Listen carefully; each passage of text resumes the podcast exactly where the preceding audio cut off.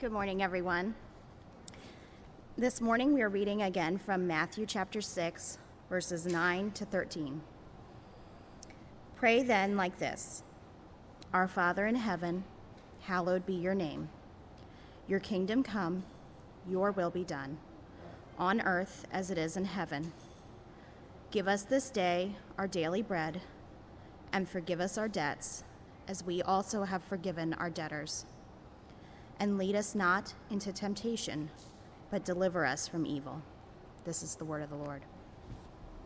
So, this fall, we're studying the Lord's Prayer, maybe the most famous prayer recorded in history, and, and the exact answer that Jesus gave his disciples when they asked him, Lord, teach us how to pray.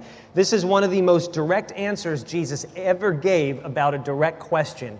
He wanted his disciples to know exactly what their prayer lives should look like, what the priority of their prayer life should look like. So it's very exciting to me that Jesus, who sometimes spoke in parables, whom many times we don't understand, was very clear on how to pray. And what we've been seeing over the last few weeks is that Christians pray to a Father in heaven whose reputation is to be kept holy and honored in the world by his children, and whose kingdom is absolutely coming. And that's the point of all human history. The, the, the, the, second coming of Jesus Christ and the full consummated return of God's kingdom on earth. And what we saw last week in looking at the phrase, Your kingdom come, we saw that Jesus was teaching us how to train ourselves in prayer to long for his return, to long for the final coming of God's kingdom on earth.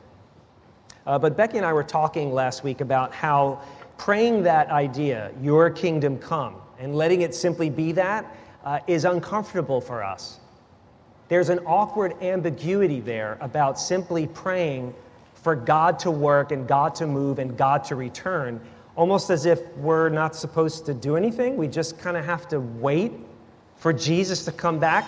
We, don't, we always like to do something. And that, it's hard to just say, Lord, return. Your kingdom come. But in a sense, that's exactly what your kingdom come means. That there's not a whole lot we can do to bring God's kingdom here. Living by faith means that we accept our limitations and we long for God to move. However, Christians don't wait by remaining idle. Praying, Your kingdom come, does not mean we do nothing until He comes back. It's just the opposite. The church historian Justo Gonzalez wrote We are committed to act as those who know that the promises of God will be fulfilled in the future, and that this knowledge calls us to certain attitudes and actions in the present because he's returning, what we do every day really matters. And our prayer life should reflect that. And our prayer life is the engine that motivates what we do every day. And so, the third petition of the Lord's Prayer, which we're going to look at today, is Your will be done on earth as it is in heaven. If our Abba Father's kingdom is coming, then as his children, we live every day in preparation for it. Now, I think that praying, Your will be done, is perhaps where praying the Lord's Prayer starts to get difficult for us. And, and it's, it's because we, we like to do what we want to do, even when we think we're doing good things. So, a good illustration maybe is marriage. So, I discovered almost overnight after getting married that I had no longer a life of my own. Right? The, the idea of doing what you want to do every hour of every day, you get married, that, that idea goes away. Right? Becky and I got married and almost overnight, and I remember the specific instance. I decided a few weeks after our honeymoon, when we moved into our apartment, I decided on Saturday morning to go out for breakfast with a bunch of male friends of mine. We had planned it all week. So I woke up early and never told Becky where I was going. And, and I came home, and uh, we had to work that out. Um, I discovered very quickly that doing what I want to do was forever complicated. In a much, in a much more serious sense, as God centered people living a God centered life, our lives are not about doing what I want. Your every thought, your every decision, your every movement is claimed by your Heavenly Father for His agenda. And you will never be okay with that until you learn to pray it. Your will be done on earth as it is in heaven. Catherine Marshall wrote that the purpose of all prayer is to find God's will and to make that will our prayer. And so I hope you will see with me today that Christian prayer submits to God's will and embraces His work. And as we unpack that statement, I'm going to talk about three things understanding God's will. What is it? How can we know it? And then praying God's will. If we understand it, we should be praying it. And finally, doing it, doing God's will. What we understand and pray for, we should be doing. So, understanding the will of God, praying God's will, and finally, doing God's will, okay? Now, understanding the will of God is the foundation to prayer, according to the Bible. The late pastor Eugene Peterson, in his book called Answering God, it's a great book about prayer and the Psalms, he said, God speaks to us. Our prayers are our answer. Uh, reverse that. God speaks to us. Our answers are our prayers. It's a blessed dialogue, as I've said already. Because God has already spoken, and we have it recorded in His Word, the Bible, because God's already spoken, we listen. Because God's already spoken, we reply. And we respond with our lives according to His words. That's the key. Okay, so what are, what are, what are some examples? Well, the biggest one is the Ten Commandments. Packed there in, in, in the ancient Hebrew scriptures, uh, given to the ancient Israelites. At the heart of it is this covenant between God and his new people, slaved, saved out of slavery. And at the heart of that is, is our Ten Commandments, God's will concentrated down into several principles, right? And then Jesus told us we can further condense those Ten Commandments into just two. Do you remember what they are? Love God with all your heart and soul and mind and strength and love your neighbor as yourself. Or as Jesus says later in this Sermon on the Mount, what you want to what you would want others to do unto you, you do to them. The golden rule. So 10 commandments condensed down to two, love God and love your neighbor, and that's that's what the will of God is all about in this earthly life, Jesus said. Now, as you know, or you will discover if you read the Old Testament, Ancient Israel failed to honor God's will. They failed both as a nation and they failed as individuals. But it wasn't because they didn't understand the will of God. You know, sometimes we're like, what is God's will for me? I, I don't know what God wants me to do. But that's not really true. Ancient Israel didn't fail to do God's will because they didn't understand it, it because they couldn't do God's will, and ultimately they didn't want to. And so the prophets came along centuries later and basically brought charges against the people of Israel for not doing God's will. So, for example, one of the prophets, Micah, said this to Israel God has told you, O man, what is good, and what does the Lord require of you but to do justice, and to love mercy, or to love kindness, and to walk humbly with your God. And see, you see it all there. You see love God in that, and you see love your neighbor in that. And the prophets were saying, You know what God's will is. He has told you, and again and again you've failed to do it.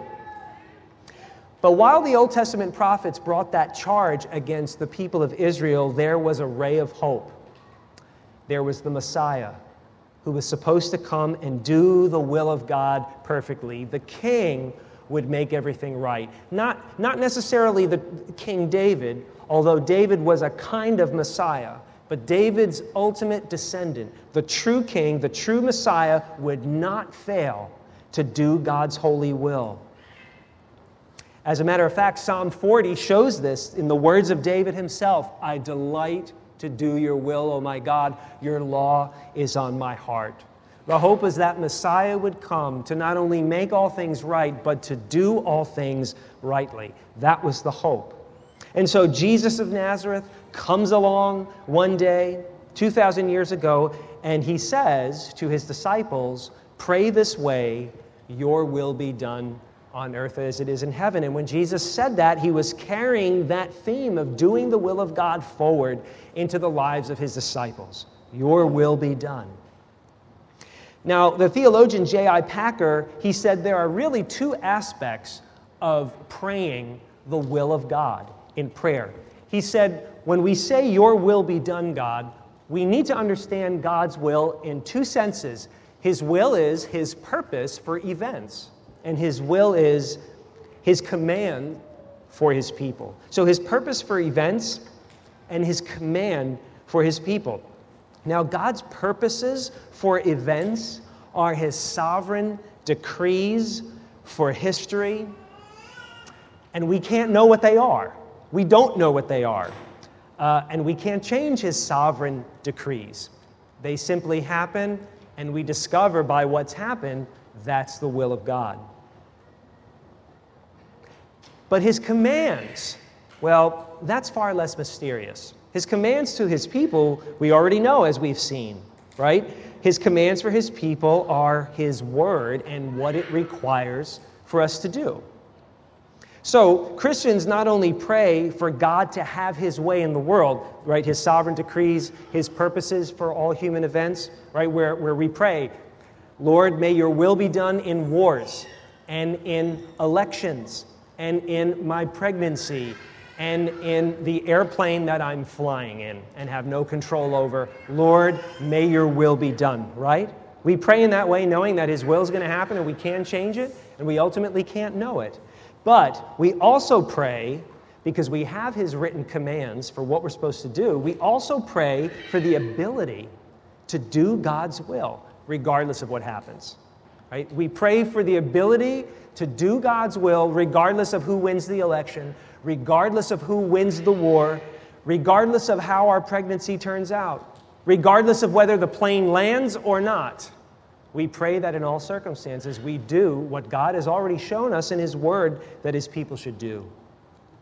And it's really this aspect of praying, Your will be done, that most involves our attention. Because He says, Your will be done on earth. On earth as it is in heaven. Moses said to the Israelites in Deuteronomy chapter 29 The secret things, they belong to the Lord our God. But the revealed things, the things that are revealed, belong to us, that we may do all the words of this law. It's important for us to understand in our prayer lives that we pray not primarily to discern God's hidden will. That's mostly what we want to do. Who do you want me to marry? Where do you want me to work? Where do you want me to go to college? Where do you want me to live? Should I do this or should I do that? A lot of times God doesn't tell us. He wants us to make a decision based on trusting Him. It's almost as if, from, from our perspective, He doesn't care what we choose. He wants us to honor Him in what we choose. So, primarily, we're not praying to discern God's hidden will. We're praying to do God's revealed will. And there's a big difference. The primary motivation of the prayer of a Christian is to align yourself with what you already know is God's will so that you can begin or continue to do it. So, knowing God's spoken will, we now pray in order to submit ourselves to it. So, so praying the will of God, praying the revealed will of God in Scripture, it's an act of submission. Your prayer life is training yourself how to submit to a Father who actually knows best. Prayer is not about trying to get God to conform to our will, as much as we think we have great ideas. We pray to align our work on earth with His will to align ourselves with His agenda, as we talked about last week. If His kingdom is, is coming, then His agenda is supreme. And so we pray to submit to His agenda. Thy will be done on earth. So as we pray, it's not just about praying, Father, I need a new job, give me a new job, but it's praying, Father, help me respect my boss in the job I'm already in. We don't just pray, Father, let my kids respect me in the home. But we also and most primarily pray, Father, help me as a parent to balance compassion with discipline.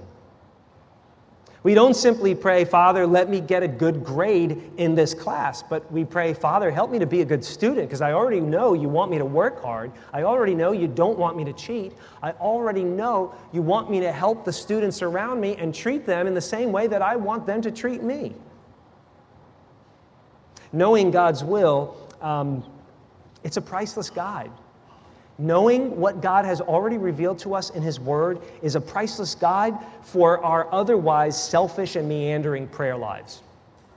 Have you ever tried to pray and not known what to pray about, and then your mind starts wandering and you forget what you're praying about because you're thinking about that argument or that you're thinking about that thing that you want or that person, and now you're not praying anymore or you're not sure how to pray? Have you ever tried to pray instead after you meditate on the will of God? Try it. Try meditating on God's will before you go into prayer, and you will begin to discover that you have a whole lot more to pray about. Knowing God's will is a priceless guide, and, and we, we discover how to pray by already looking into His Word. So, just three simple, simple ex- examples. The creation mandate in Genesis chapter 1. Be fruitful and multiply. Subdue the earth. Fill the earth and subdue it, right? With the righteousness and love and peace and justice of our Savior Jesus Christ. Bring the love and peace of God into every corner of your life and into every corner of the globe. The creation mandate. Or the Ten Commandments love God with all your heart, soul, mind, and strength, and love your neighbor as yourself. Live your life to love God and love your neighbor. Finally, the Great Commission, Matthew 28 Make disciples of all nations. It's what the church and the Christian community and each of us should be working towards to make disciples of all people groups, right? Uh, we know, as far as it concerns us, if you're a Christian, we know what God wants us to be doing. We know how to accomplish His will on earth. He's told us so much. So, in light of that, in light of the Great Commission and the Ten Commandments and the creation mandate and so much more, cultivate a prayer life that surrenders your will to His. Here's just a way that you can pray in your own heart, or you can pray as a community group or as a family Your will be done on earth as it is in heaven. Father, I praise you because your will is trustworthy. In a world where, where we don't truly know what people's motives are behind what they say, where everybody has a different idea and everybody has a different opinion and everybody wants to do something different, we praise you that someone's will is trustworthy. Your will is good and right and just. And we praise you because you have not hidden your will from us, you've made it plain. And so, Father, we confess. Not only can I not do your will? I don't want to do your will. I want to do mine. I'd rather pray, Father, may my will be done in my life and on this earth. And Father, I confess that when I don't get my will done, I punish other people in my life. I ignore them. I criticize them. I attack them. I cancel them out. I discourage them. I look down on them. Father, I confess that when my will is not done, I remain angry with you. And so, Father, I thank you that the Lord Jesus did your will perfectly. I thank you that his perfect record, his perfect life doing your will, was given to me. His record was given to me by your grace. And that through faith, I can participate in the work of Jesus until he returns. I know I didn't earn that. Father, thank you for giving Christ's perfect righteousness to me and giving His Holy Spirit to me that makes me want to do your will now. And so, Father, I ask you, as the angels do your will in heaven, that on earth, my work and our church's work and the global church's work would accomplish your will and would reflect your priorities.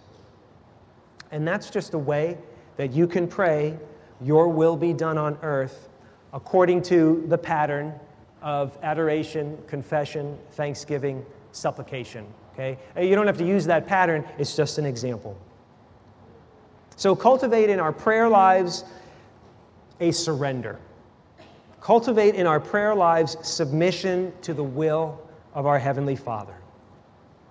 We must understand His will in order to pray His will.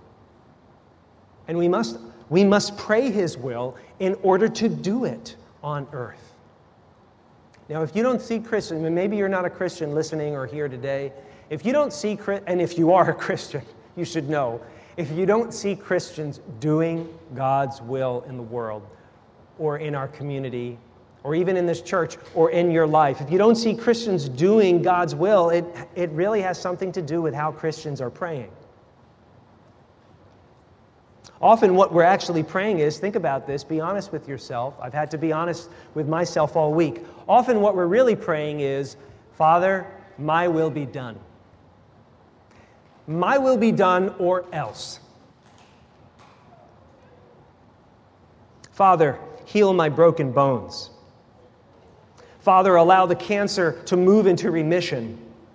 Father, I need that job. Father, change that person. You know, as a pastor, I've had the privilege and the privy for many years to know and read and hear people's private prayer requests. And I'm going to be as critical of those prayer requests as I am of my own. I mean this in love. The things that we mostly ask for are not part of God's revealed will for us.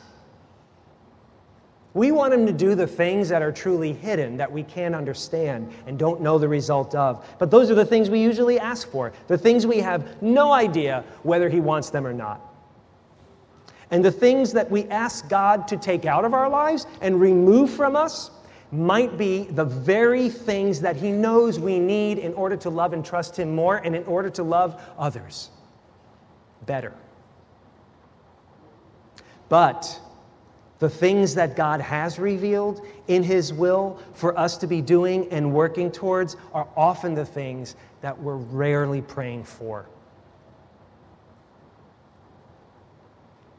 Our sin follows us into our prayers. You have to know that. You have to even be examining your motives as you pray. So examine whose will is being prayed for in your life. Is it His or is it yours? But the good news is that praying the will of God and doing the will of God was perfectly seen and done and prayed in Jesus our Savior. It's why He came to do God's will. He said it again and again. He said, that's, that's why I'm here. I'm here to do the will of God and to destroy the work of Satan. And He showed it to us. Even Jesus' own prayer life, can you imagine? God's Son, the eternal Son of God, led us into his private prayer closet on several occasions. We actually can hear by reading the Gospels Jesus' own prayers to his Heavenly Father. That's amazing. And at one point, the night he was betrayed, John chapter 17, we call it Jesus' high priestly prayer.